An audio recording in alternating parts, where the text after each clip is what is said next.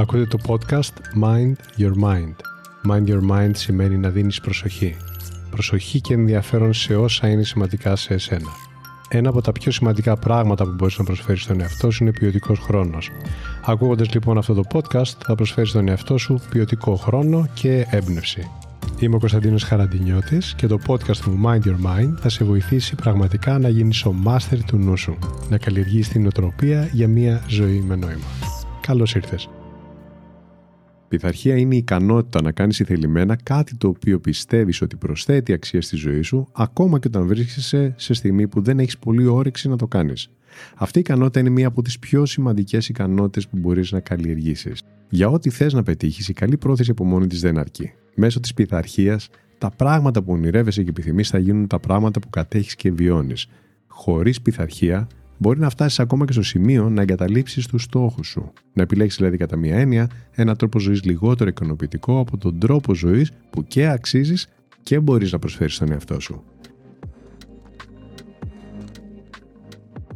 Λαμβάνω συχνά μηνύματα στα social media, στο email μου, στο YouTube από πολλούς ανθρώπους τα οποία γράφουν πόσο πολύ θέλουν να χτίσουν την πειθαρχία τους. Κάποιοι λοιπόν αναγνωρίζουν προφανώς ότι αυτό είναι το πρώτο πράγμα που χρειάζεται κάποιος να δουλέψει προκειμένου να βελτιώσει τη ζωή του σε όποιο τομέα τον ενδιαφέρει. Επειδή λοιπόν είμαι σε θέση να γνωρίζω πόσο πολύ αφορά τον κόσμο αυτό το θέμα, έφτιαξα αυτό το επεισόδιο για να μοιραστώ μαζί σας κάποιους τρόπους που θα σας βοηθήσουν να είσαστε περισσότερο πειθαρχημένοι, ώστε να πετυχαίνετε τους στόχους που έχουν και νόημα για εσά, αλλά θα σας κάνουν και πιο χαρούμενους.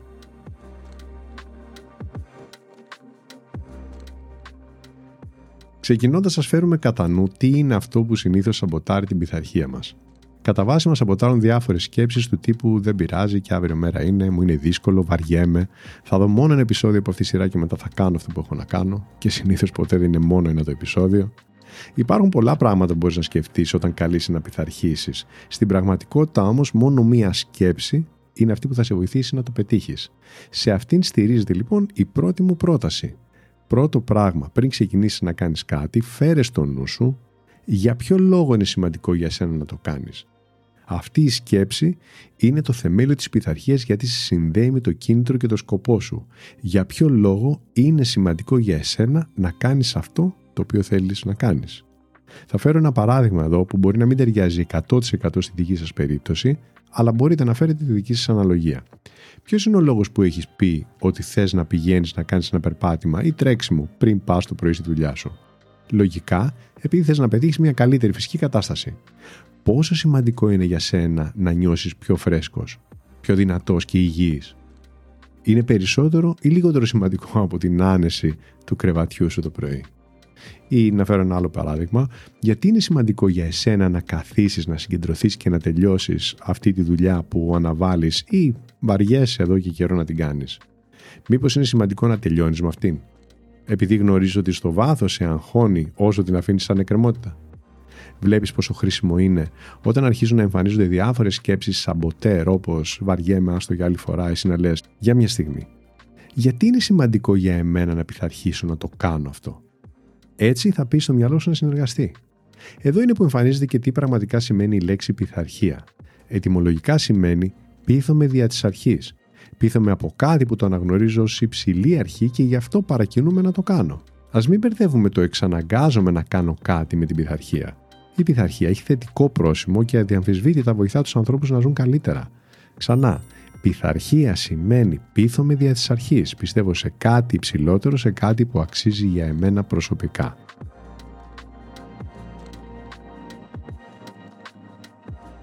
Η δεύτερη πρότασή μου που θα σε βοηθήσει να χτίσεις πειθαρχία είναι να ακολουθήσεις ένα σύστημα επιβράβευσης. Σαν παράδειγμα, μπορείς να πεις ότι αν για πέντε φορές συνεχόμενα πειθαρχήσω και καταφέρω να υπερβώ τις αντιστάσεις μου σε αυτό, τότε και μόνο τότε θα προσφέρω στον εαυτό μου το τάδε. Το τάδε μπορεί να είναι μια μικρή απόλαυση, κάτι που θεωρείς περιποίηση για τον εαυτό σου, το σώμα σου, ένα περίπατο ίσως, ένα μέρος που σου αρέσει. Ω επιβράβευση, σκέψου μικρές απολαύσεις της ζωής που σε κάνουν χαρούμενο. Μην πιστό στο τότε και μόνο τότε θα πάρω την επιβράβευσή μου και όχι φυσικά για να τιμωρήσει τον εαυτό σου σε περίπτωση που δεν θα πειθαρχήσεις, αλλά για να βοηθήσεις τον εαυτό σου. Όταν ήσουν παιδί, σου έλεγαν πρώτα θα κάνεις τα μαθήματά σου και μετά κάνε όσο ποδήλατο θέλεις, σαν παράδειγμα. Και δεν σου το έλεγαν για να σε τιμωρήσουν, αλλά για να σου δώσουν κίνητρο να δουλέψεις μεθοδικά, να τελειώνεις νωρίς και να παίξεις ανέμελα. Σίγουρα λοιπόν ένα καλό σύστημα επιβράβευσης βασισμένο σε αυτή τη λογική είναι σημαντικό εργαλείο που θα σε βοηθήσει να χτίσεις πειθαρχία.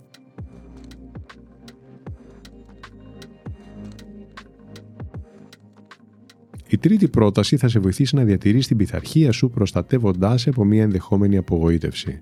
Μπορεί να απογοητευτείς όταν κάτι δεν σου βγαίνει ακριβώς με τον τρόπο που το έχεις στο μυαλό σου και αυτό να σε δυσκολέψει να παραμείνεις πειθαρχημένος. Σημείωσε λοιπόν το εξής σημαντικό. Κάθε φορά που με πειθαρχία κάνεις το καλύτερο που μπορείς μία δεδομένη στιγμή είναι αρκετό. Αν στο μυαλό σου έχεις μια εξειδανικευμένη εικόνα του τι εστί πειθαρχημένος άνθρωπος, αναθεώρησέ την. Δεν είναι 100% αληθινή. Ο πειθαρχημένος δεν είναι αυτός που τα κάνει όλα τέλεια και με χειρουργική ακρίβεια. Δεν είναι ο άνθρωπος που στερεοτυπικά βλέπουμε σε κάποιες διαφημίσεις, που είναι πάντα τσαλάκωτος και πάντα φρέσκος, που κάνει καθημερινά δύο ώρες γυμναστική, κλείνει συμφωνίες, παίρνει προαγωγές και στο σπίτι είναι ο τέλειος γονιός ενώ βρίσκει χρόνο να βγάλει και το σκύλο βόλτα.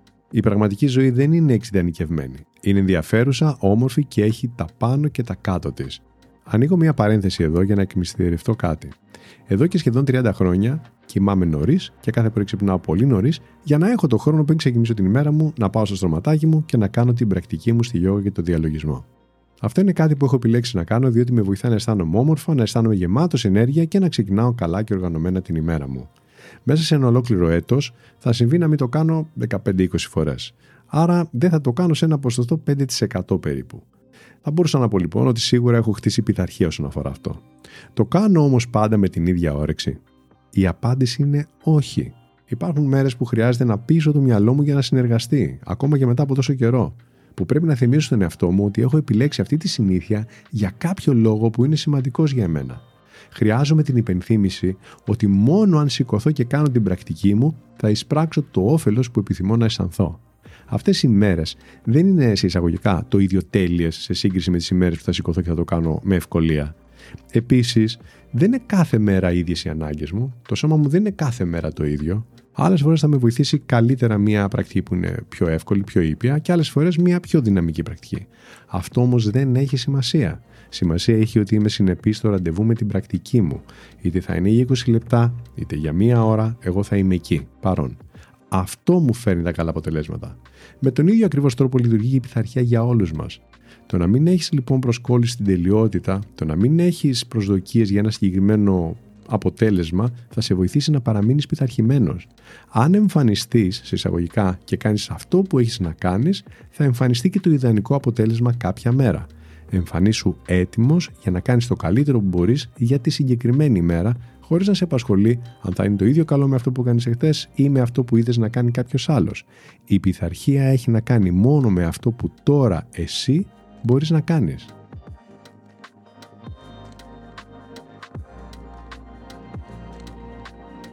Ανακεφαλαιώνω.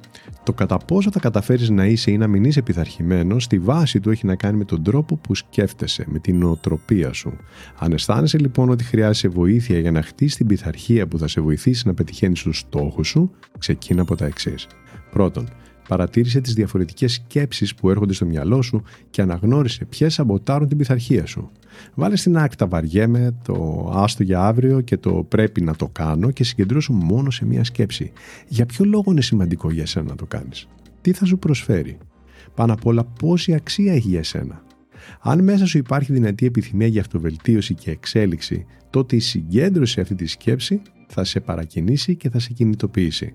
Δεύτερον, όρισε ένα σύστημα επιβράβευσης, όπως κάνουμε όταν θέλουμε να διδάξουμε την πειθαρχία στα παιδιά, όπως ανέφερα. Είναι πάρα πολύ αποτελεσματικό. Τρίτον, για να χτίσει αλλά και να διατηρήσει την πειθαρχία σου, χρειάζεται να κάνεις μόνο ένα πράγμα. Να εμφανίζεσαι. Να δηλώνεις παρόν και να κάνεις το καλύτερο που μπορείς, όχι το τέλειο ή το αλάνθαστο, το καλύτερο που μπορείς εκείνη τη δεδομένη στιγμή. Κάποιες ημέρες θα πηγαίνει λιγότερο καλά και άλλες μέρες θα πηγαίνει καλύτερα. Τη στιγμή που πάει να κλονιστεί η πειθαρχία σου, ίσως γιατί είσαι κουρασμένος, απογοητευμένος ή γιατί έχεις πολλά στο μυαλό σου τέλος πάντων, ρώτα τον εαυτό σου. Κάνω το καλύτερο που μπορώ αυτή τη στιγμή. Κάνω την πιο ωφέλιμη επιλογή.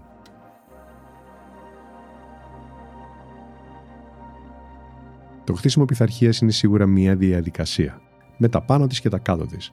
Αν είναι σημαντικό για σένα αυτή τη στιγμή να πετύχεις κάτι που θα σε κάνει πιο χαρούμενο και πιο ικανοποιημένο από τη ζωή σου και αισθάνεσαι ότι χρειάζεται να δυναμώσεις την πειθαρχία σου για να το καταφέρεις, η καλύτερη στιγμή να ξεκινήσεις είναι τώρα. Ξεκίνα εφαρμόζοντας αυτά που άκουσες σήμερα. Ξέρεις τον τρόπο. Τώρα είναι στο χέρι σου.